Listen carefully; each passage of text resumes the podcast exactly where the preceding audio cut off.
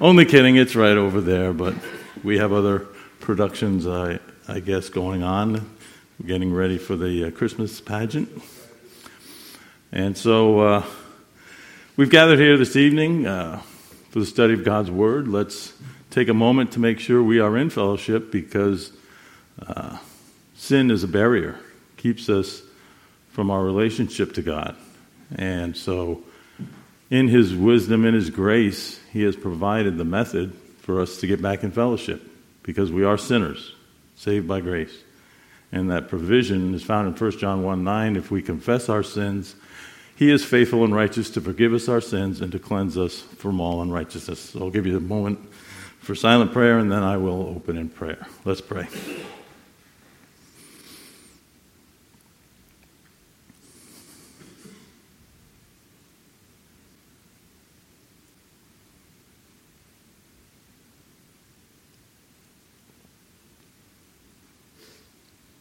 Our gracious Heavenly Father, we've gathered here this evening because we love you. We want to worship you and we want to know you. Uh, your scriptures reveal yourself to us. Help us to understand them. Help us to focus our attention on what is being said, what is being taught, so that we can know you, the only true God, and Jesus Christ, whom you have sent. We ask your blessing on our time together this evening in Jesus' name. Amen.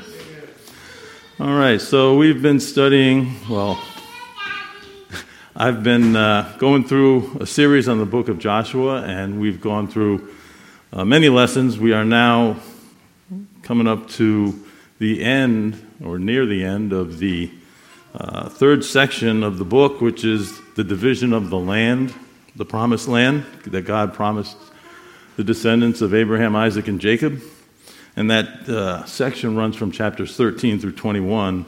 Today we're going to pick it up in uh, chapter 19 as we uh, continue to uh, go through the verses and, and, and look at what is going on.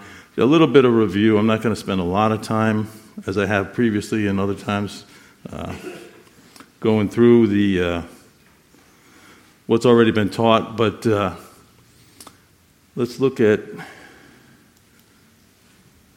the division of the promised land. Uh, the Israelites have removed the military threat, and they had begun uh, apportioning the land to the various tribes. Now, this was done by Lot, as Moses had commanded, and we'll look at that a little closer uh, in a bit. But uh, at this point, after chapter 18, six of the tribes had already received their allotment. Um, but there were still six more to go. Now, last time uh, we realized that there were seven chapters, and we did the allotment to the tribe of Benjamin. And at that time, uh, Benjamin and the other six tribes had been uh, camped out at Gilgal and hadn't been eager to take their, their allotment or to force the issue. And so uh, Joshua had to come to him and say, How long are you going to stay here, camped out? God's given you the land. Let's go for you to go and take it. And so it's a good lesson for us is that sometimes we think we have to wait and wait and wait, but uh, sometimes there's a time to respond. God had already given them uh, their orders to conquer the land and subdue it. And so uh, they were they weren't really in obedience to God because they were uh, delaying their uh, taking possession of the territory that God had fought for and led them to uh, victories. Okay, so let's see. So we're going to look at tonight the six remaining tribes in chapter 19. That's verses 1 through 51. Um, you can follow along in your Bible. I'm going to present an outline. Unfortunately, the, the projector's not we don't have that, but uh, I'll read it off uh, what we're going to do. And then uh, chapter 20 is the allotment of the cities of refuge. So let's, uh, let's continue looking at this uh, division of the land. The six remaining tribes are going to get theirs. And we read back in Exodus 23, God had said, because this had been a long process, if you go by Caleb's uh, chronology, it was at least seven years from the time they crossed the Jordan until uh, they began allotting the, the, territory. And so, God, because God had said, I will not drive them out, this is Exodus 23, verses 29 and 30, if you want to follow along over there. Exodus 23, 29 through 30. God says, I will not drive them out, speaking of the Canaanites, before you in a single year, that the land may not become desolate and the beasts of the field become too numerous for you. I will drive them out before you little by little until you become fruitful and take possession of the land. Now, this was a, an accurate assessment because uh, 400 years later, David is still protecting his father's flock from lions and bears. And forgive my voice if it breaks up a little, still getting a little over a little bug I had. But uh, this was a real uh, challenge that uh, the wild animals could overrun the territory if it wasn't duly possessed. And so we, we read that in 1 Samuel, David having to defend his flock from uh, the bear and the lion. Um, I had a map on the, one of the slides that really shows, and you may remember it, it was the territory that Joshua and the tribes conquered. But that map showed just a, a, a portion of the promised land. Uh, there were still many areas that hadn't been uh, taken yet because the mission was just to destroy the strongholds in the, in the land, not to completely annihilate everybody. That was going to be left up to the individual tribes. So, unfortunately, we don't have that map, but uh, maybe online, Joel, for you viewers online, can check that out. Give you a quick breakdown of Joshua chapter 19, an outline. The, the first section is found in verses 1 through 9 is Joshua chapter 19, verses 1 through 9 is the allotment for the tribe of Simeon. The allotment for Zebulun is in verses 10 through 16.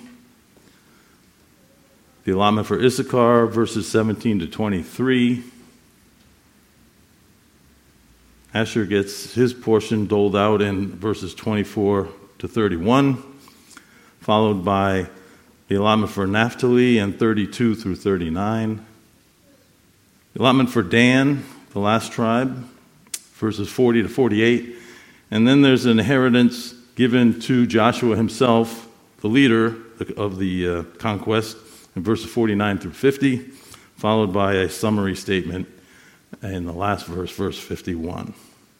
So I'm not going to be spending a lot of time going through the uh, territorial boundaries as they're described in, in the text, um, mainly for time's sake. If you want to get an accurate picture, I mean, obviously there's going to be some uh, question as to some of the markings and markers and uh, landmarks that are referenced there, but uh, that's a challenging study. But uh, you know, I'd like to just go through basically the, the areas that they uh, did, did uh, a lot to each tribe and then we'll then we can move on. So the allotment for Simeon uh, is taken from a part of the land that was already designated for Judah. If you look on a map, Judah is given a large portion portion of the sec- southern part of the, of the territory, and within that allotment, uh, land was given to the uh, tribe of Simeon.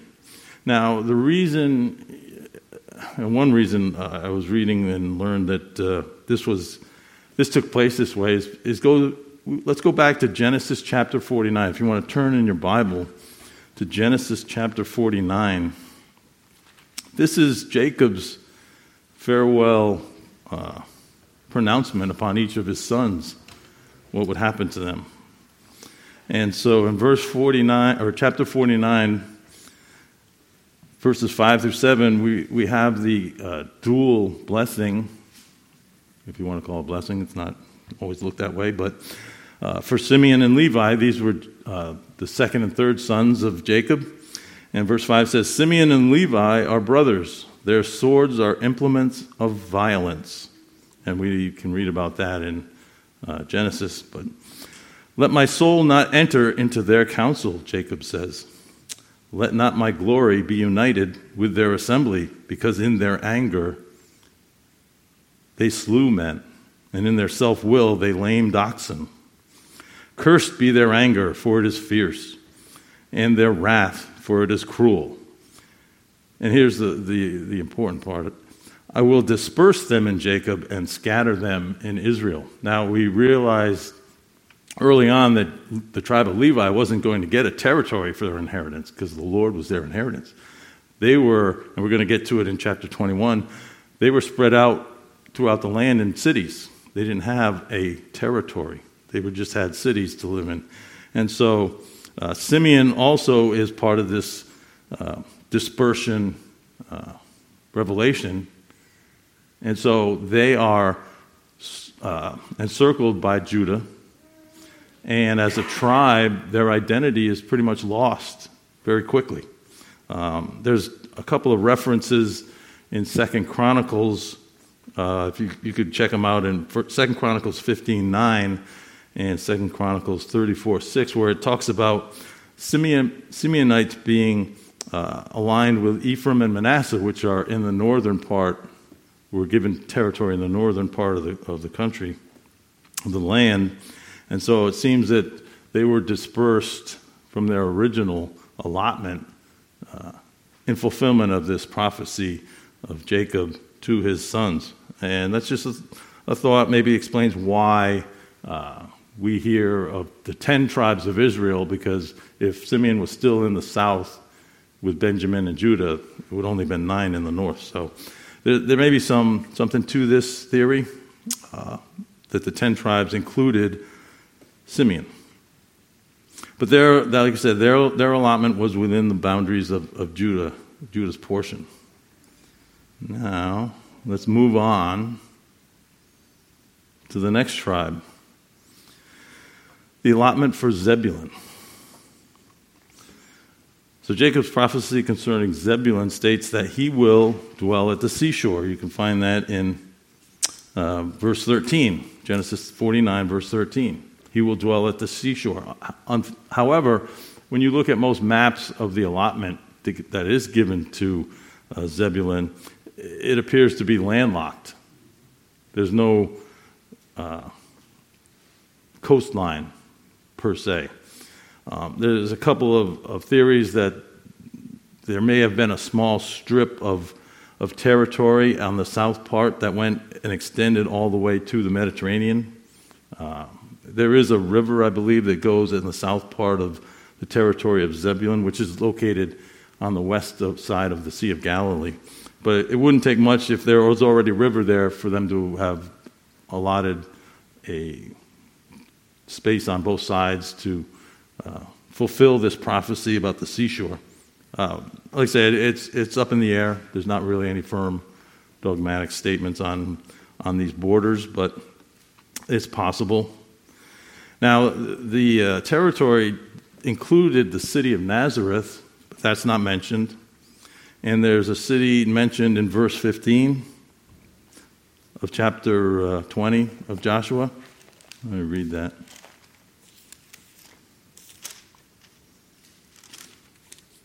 It says, included also were Katah and Nahalal and Shimron and Idalah and Bethlehem. Twelve cities with their villages were given to the tribe of Zebulun. But that is not, just so you know, that's not the Bethlehem where Jesus was born. Just make that clear. Jesus was born in a city of Bethlehem that was south of Jerusalem in the tribe of, uh, in Judah's territory. So that's just something to, uh, to remember. I think I forgot to mention that uh, Simeon, uh, they received 17 cities and their villages and when we look at these uh, allotments, we have to realize that they're based upon uh, population of the tribe and the quality of the land. So that's why some territories look much larger than others, but we don't know what the land looked like. We weren't there. And, uh, but they had scouts from all the tribes uh, categorizing and qualifying the land. Okay, so that's Zebulun's territory. It's it's rather small compared to Judah and Manasseh, but uh, most of the other tribes were smaller, and uh, it was located west of the uh, Sea of Galilee. All right, now, the allotment for Issachar. Hold on here.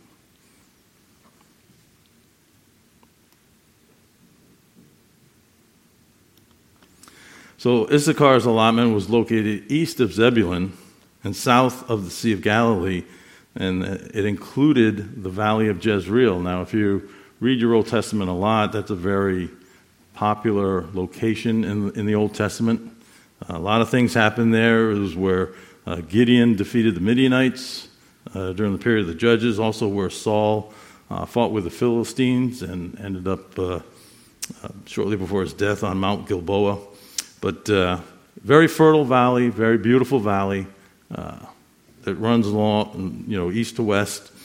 And so it's also, we read in, in Kings that that's also where when Elijah uh, had the showdown with the prophets of Baal on Mount Carmel, he ran to the valley of Jezreel uh, ahead of Ahab's chariots and outran him, as it says in the text.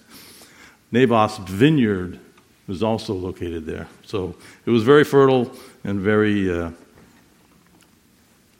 very desirable place to live, and that was allotted to the uh, tribe of Issachar. Now, as I've gone through these first three of the six uh, tribes allotment Simeon, uh, Zebulun, and Issachar these were. Wait a minute, I'm ahead of myself.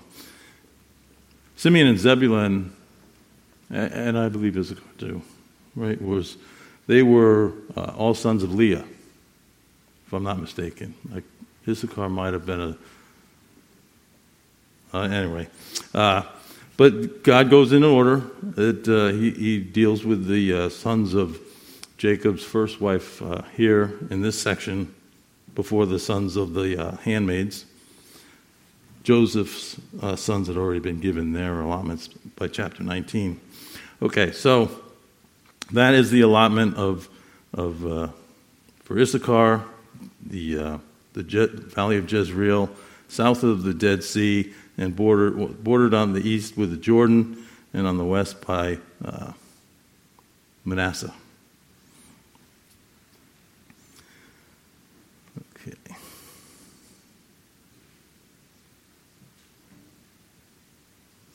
Next up is the tribe of Asher. That was uh,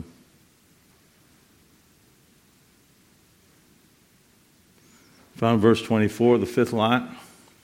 So Asher, their territory runs uh, on the Mediterranean coast. They get the coast from Mount Carmel all the way north up to near Tyre and Sidon, uh, up, up along the coast there, and about halfway to the Jordan is their territory. Now, this is a very strategic position. I mean, they had the responsibility of, of guarding the coastline from any invading uh, sea peoples such as the Phoenicians, who were very prevalent at that time, and uh, so they had a they had a strategic position. Also, being on the coast, the uh, opportunities for trade across the Mediterranean was very great. So they they had a desirable uh, territory allotment, and unlike Simeon, where it appears they got swallowed up the tribe of Asher seemed to remain intact even to the time of Jesus in the New Testament because we are told in Luke chapter 2, verse 6, that Anna, the prophetess who met the baby Jesus at the temple when he was uh, dedicated at the temple, she was described as being from the tribe of Asher. And Asher received 22 cities and their villages. If you want to look at the populations of the different tribes, that was found in the book of Numbers and we covered that earlier in this in this study. So Asher gets their allotment, and then the following that, it's the the sixth lot fell to the sons of Naphtali, and that is a tribal area. Hang on a second that was west of Asher, between, the Medi- between Asher on the Mediterranean coast and the Jordan River uh, in the north was uh, the territory of Naphtali. Uh, so they had the Jordan as a border and then their brothers on the west side. While this area really had very little uh, mention or significance in Old Testament times, Uh, this did change radically uh, when Jesus began his Galilean ministry. Uh, they had uh, the area around uh, the Galilee, Sea of Galilee was controlled by the tribe of Naphtali, and we can read about that. If you want to turn your Bible to Isaiah chapter 9, we'll read that prophecy because they were overrun in 722 BC by the Assyrians, so they didn't have a great uh, period of prosperity before they were conquered due to their own sin and re- rejection of God. But in verse 1 of chapter 9, well, let's go back. In, in chapter 8, verse 22, we read this is a prophecy of, of gloom in chapter 8. Then they will look to the earth and behold distress and darkness gloom and anguish, and they will be driven away into darkness. Not a very good uh, future uh, for this territory. It says, but then verse 9, or chapter 9, verse 1, but there will be no more gloom for her who was in anguish. In earlier times, he treated the land of Zebulun and the land of Naphtali with contempt. But later on, he shall, as God, he shall make it glorious by the way of the sea on the other side of the Jordan, Galilee of the Gentiles. The people who walk in darkness will see a great light. Those who live in a dark land, the light will shine on them. You shall multiply the nation, you shall increase their gladness. They will be glad in your presence, as with the gladness of harvest, as men rejoice when they divide the spoil. So we, we see that there was an opportunity in, in the future for the blessing of the land of uh, Naphtali as, as Jesus began his ministry there. In, uh, as we read in Matthew chapter 4, verses 4, 14 through 16. So Naphtali, they received 17 or 19 cities in their villages. And then finally we come to the allotment for Dan. Dan is the last tribe to be mentioned in the chapter Let's go back there.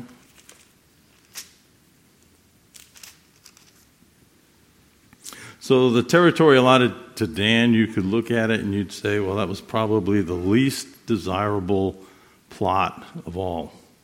It was very small and it was bordered by Ephraim to the north and Judah on the south, the two dominant tribes at that time. And remember, uh, Caleb is a uh, descendant from the tribe of Judah and Joshua is from the tribe of Ephraim. So those two tribes are sandwiched above and below uh, Dan. And Dan lost their possession to the Amorites, as we read in Judges 1, chapter 1 of Judges. So it's not very long before they uh, succumb to uh, of, foreign invaders and they lose their, uh, their territory. They end up moving north most of the uh, Danites, and they conquer a city called Laish that's way up in the north. If you know where Mount Hermon is in the uh, land, very, very at the northern extreme of the promised land, is where this city Laish was, called, was found. So afterwards, after they defeated the, the residents of that city, who were Amorites also, but uh, secluded from any uh, protection or treaties from other, you know, Amorite tribes. Uh, so they fell to the Danites, and then they named the city Dan after their forefather. So 19 cities and villages were given to Dan, that includes Laish, but they lost most of their inheritance in the south uh, because of their rebellion. And when you read the book of Judges, you, you get a better understanding why they departed from the Lord, they didn't stay faithful to Him. Okay, so.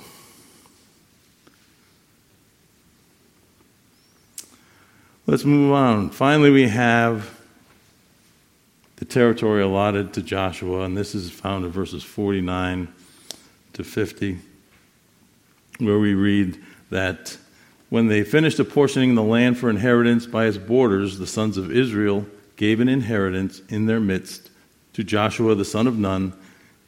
In accordance with the command of the Lord, they gave him the city for which he asked, Timnath Serah, in the hill country of Ephraim so he built the city and settled in it. So the, the text says Joshua asked for a city, and this is a very humble city. He could have had probably anyone that he wanted, but graciously chose a small city in a very rugged uh, area of the land. I mean, this is mountainous and hills, hill country. So it's not really suited for farming. It's not really suited for raising livestock. But that's what Joshua asked for humbly, and uh, he, was, he was given to him. And he built the city up there and, and lived there the rest of his life. Now, it makes you wonder that he probably was looking for another challenge. He, he was probably like Caleb, who didn't want to just retire on a beach and play golf. He wanted to keep busy, do, do something, build something continue uh, striving and serving God. And it's kind of funny because in the Bible, there are very few men that are both a general and a builder. But Joshua is described here as a builder as well as being the general who led the uh, Israelites in battle.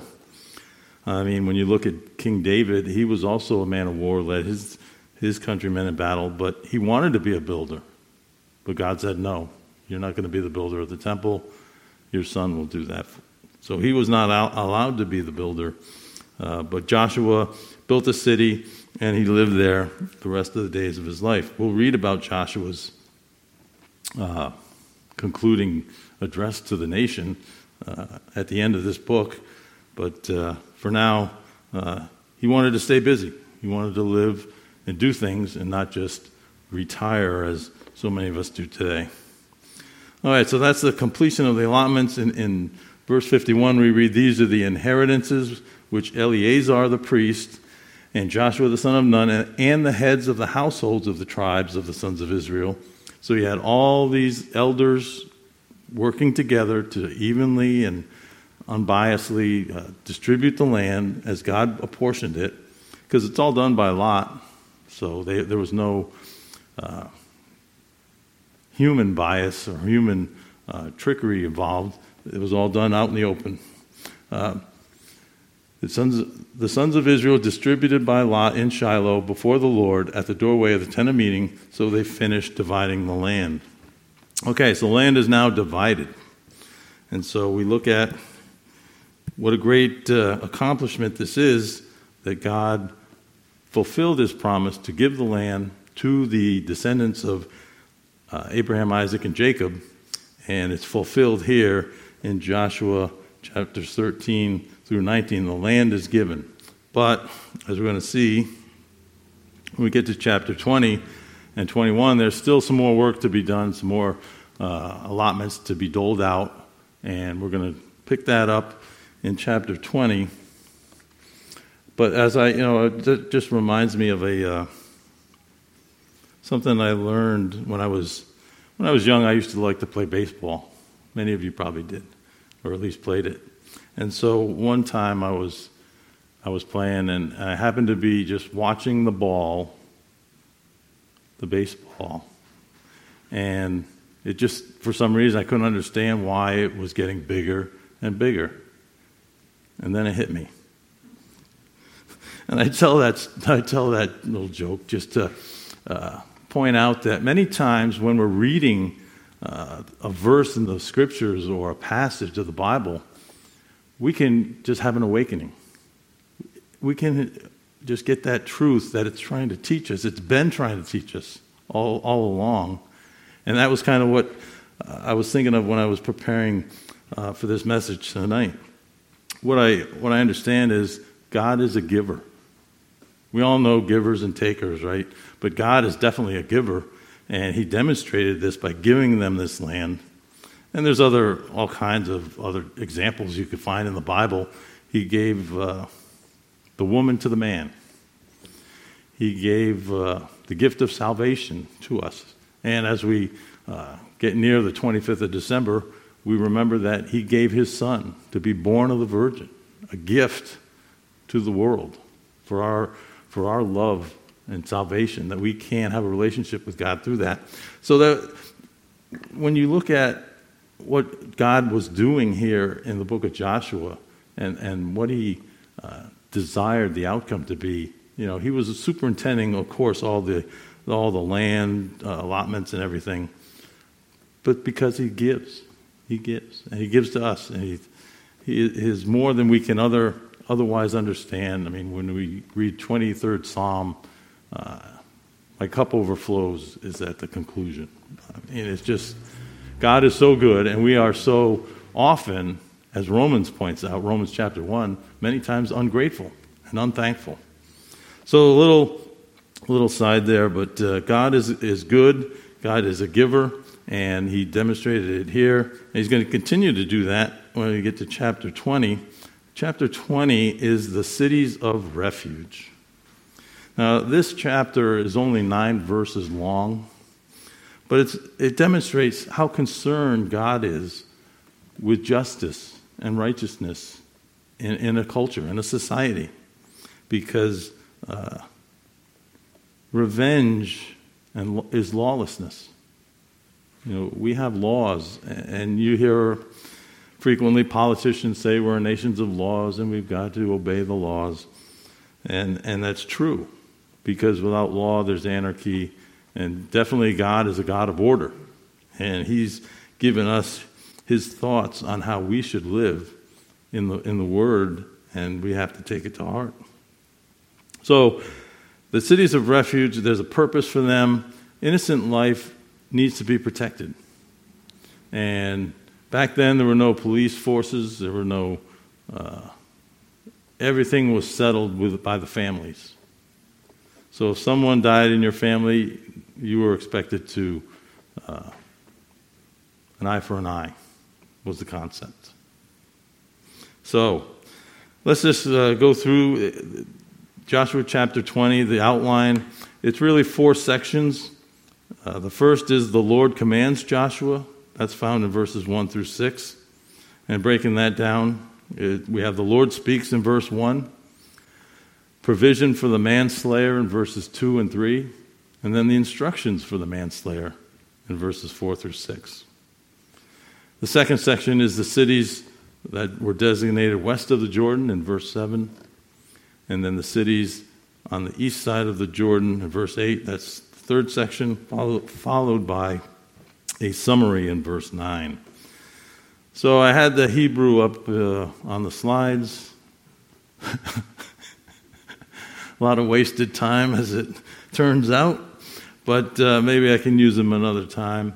The Hebrew, uh, there, there were some interesting things that I found when uh, going through that, and I'm sure you would all appreciate a second year Hebrew student's translation of the Hebrew. But uh, anyway, let's, let's go on. I, I found a quote in the Bible Knowledge Commentary by Donald K. Campbell, who did the, the passage on, on Joshua. And what, what he said about the city of refuge, what, that whole concept, what he said was this The cities of refuge seem to typify Christ, to whom sinners pursued by the avenging law, which decrees judgment and death, may flee for refuge. Let me read that again. The cities of refuge seem to typify Christ, to whom sinners pursued by the avenging law, which decrees judgment and death, may flee for refuge. Now, this was all optional. If you were uh, if you accidentally killed somebody during this time, there were instructions, we're going to go through them, uh, what you should do. Now, if you didn't do it, somebody would be coming after you and, and could take your life. It was, that's how it was. If you got to the cities, they would protect you and there would be a trial before the city elders. So, uh, very uh, astute, I thought, uh, statement about typifying Christ in these cities because we flee to Christ from the wrath of God ourselves. We, we deserve judgment, we deserve death. The wages of sin is death. But the gift of God is. It, but the gift of God is eternal life through Jesus Christ our Lord. Thank you. Mental block. Okay, so let's look at verse 1 says, Then the Lord spoke to Joshua, saying, This is verse 20, Speak to the sons of Israel, saying, Designate the cities of refuge, of which I spoke to you through Moses. Now, that goes back in, in Numbers. So, uh, this had been out there a long time when they did get in the land that this was going to take place. And so, verse 3 that the manslayer who kills any person unintentionally, without premeditation, may flee there and shall become your refuge from the avenger of blood.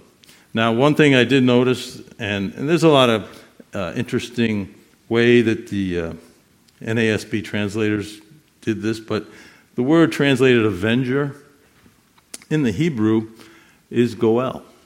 That's the, the same word used of Boaz in the book of Ruth.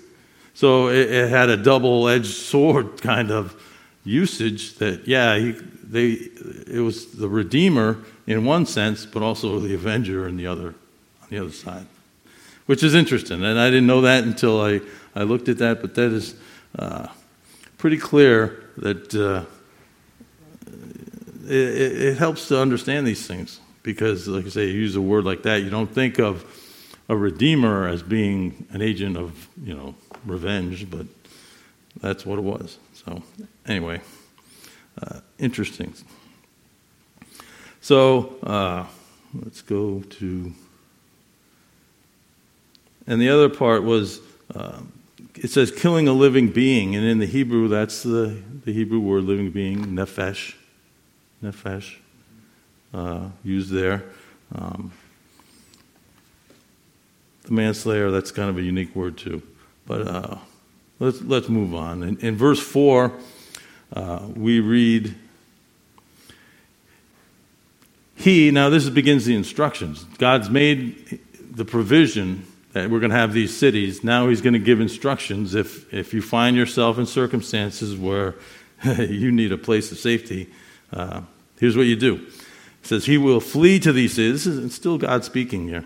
He will flee to one of these cities and stand at the entrance of the gate of the city and state in the hearing of the elders of that city his case.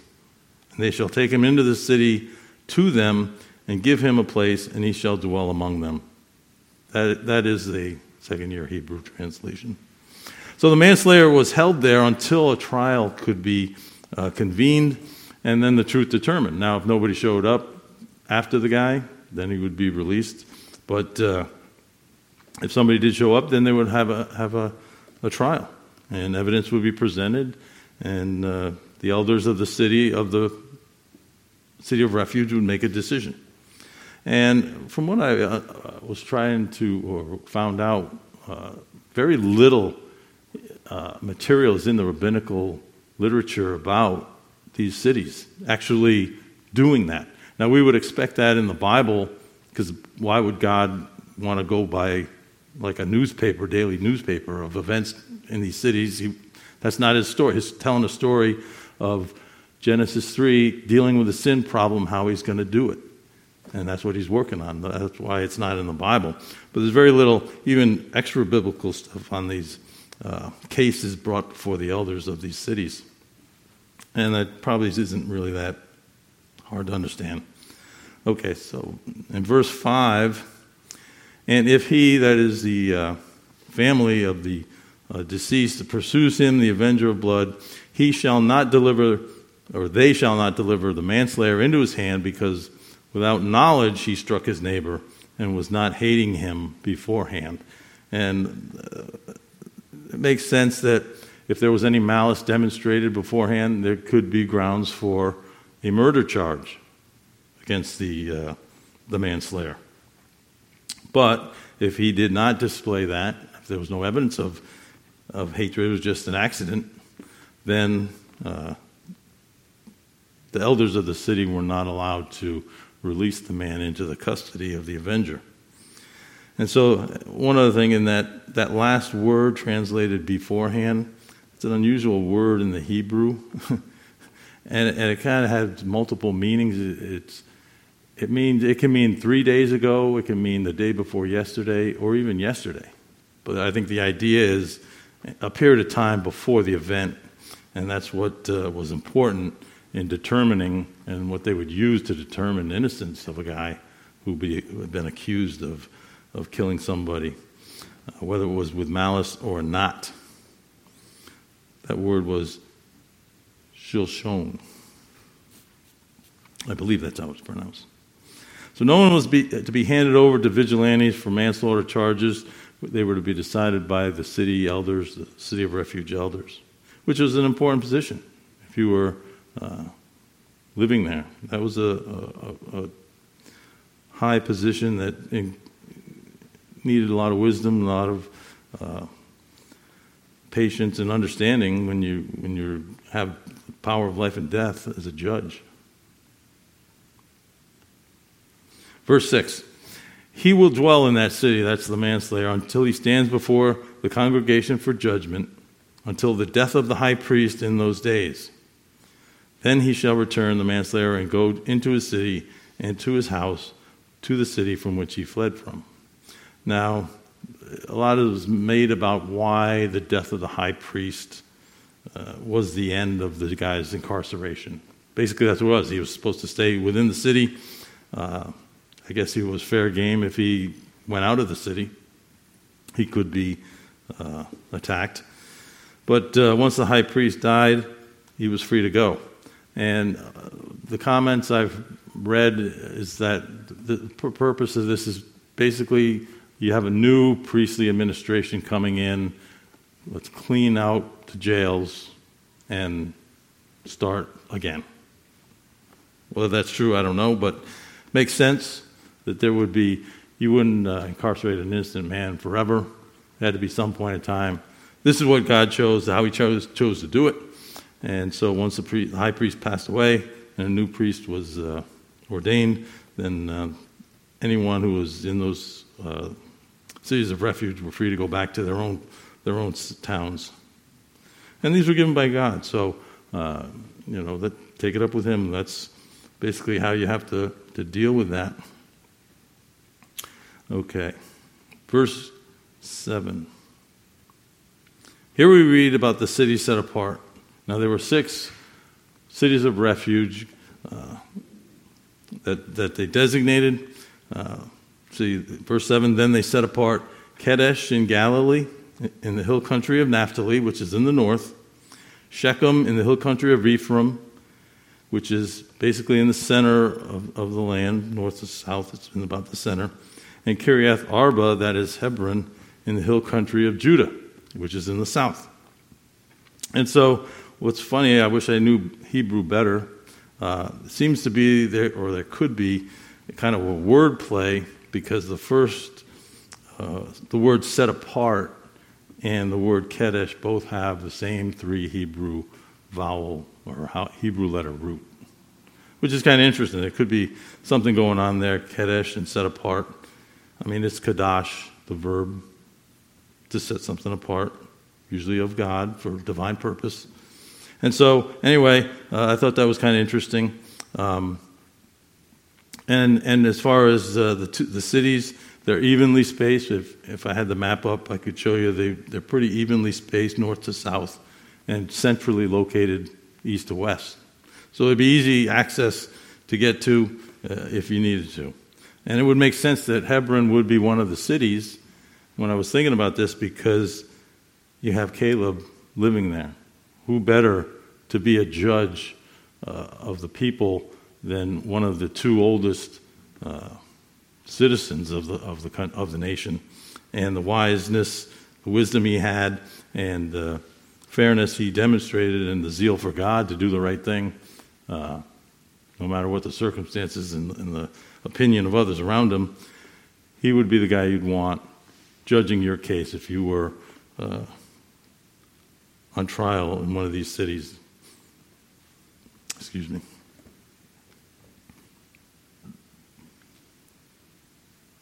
Verse 8 And beyond the Jordan, east of Jericho, they gave Bezer in the wilderness on the plain from the tribe of Reuben and Ramoth in Gilead from the tribe of Gad, and Golan in Bashan from the tribe of Manasseh.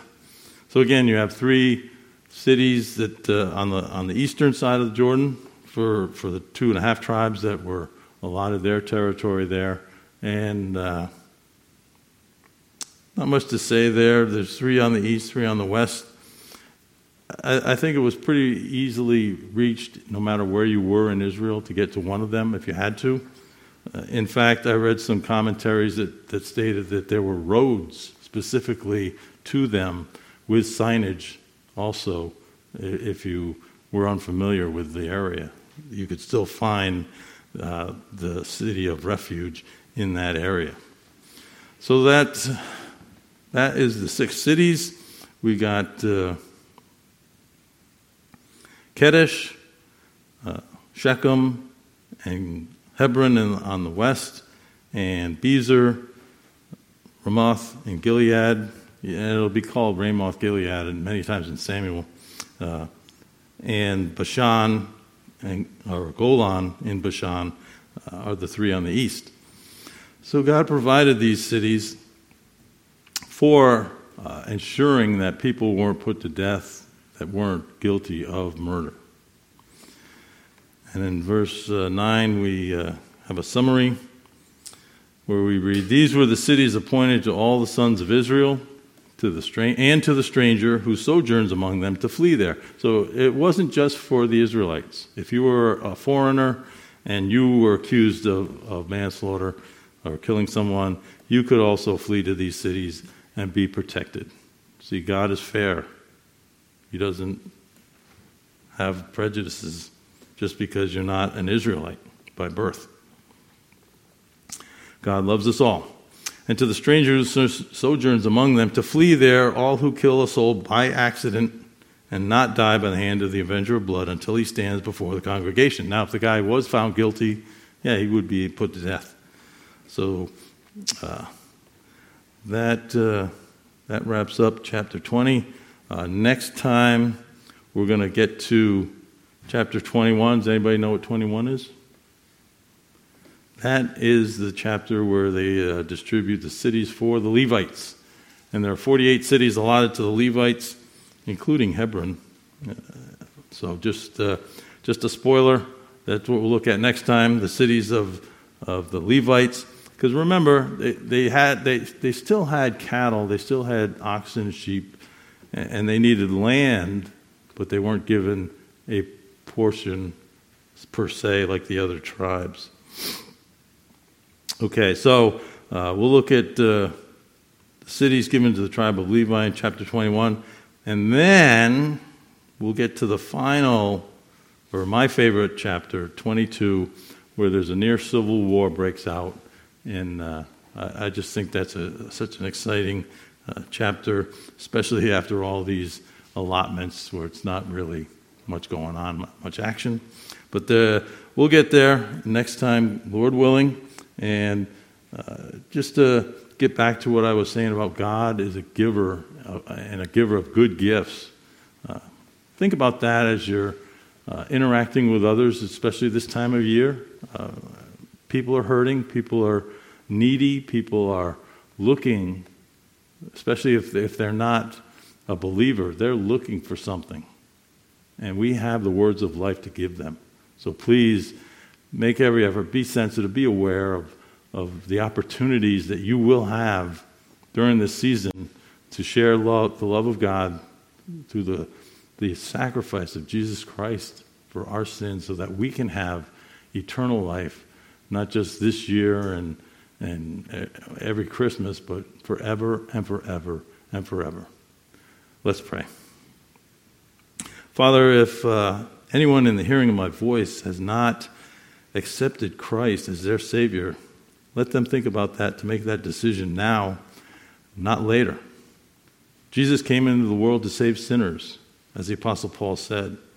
And uh, the Philippian jailer came to him asking, what must I do to be saved? And the answer was swift and, and clear Believe on the Lord Jesus Christ, and you will be saved, you and your household. So, Father, we just pray that you will open their minds. Uh, we read that the, the, the devil has blinded the minds of unbelievers so that they cannot see and understand the truth and the beauty and the simplicity of the gospel, that they're sinners needing a Savior. There's nothing we can do to earn your favor or your grace. It is all done through the work of Jesus Christ on the cross. Help us to share that message. Help us to make disciples so that uh, you will be glorified, Father. You will be glorified, but help us be a part of your uh, plan of salvation for the unbeliever. Give us opportunities, give us wisdom, give us strength, give us courage as we learned, uh, really, uh, as you commissioned Joshua to lead the nation. You told them three times, be strong and of good courage. And that's what you're looking for in all of us, Father courage to be truthful and faithful to you in whatever circumstances we find ourselves. Father, we just pray your blessing upon this time and give us a safe passage home. Uh, protect us and watch over us. Continue to uh, bless and provide. In Jesus' name we pray. Amen. Thank you all.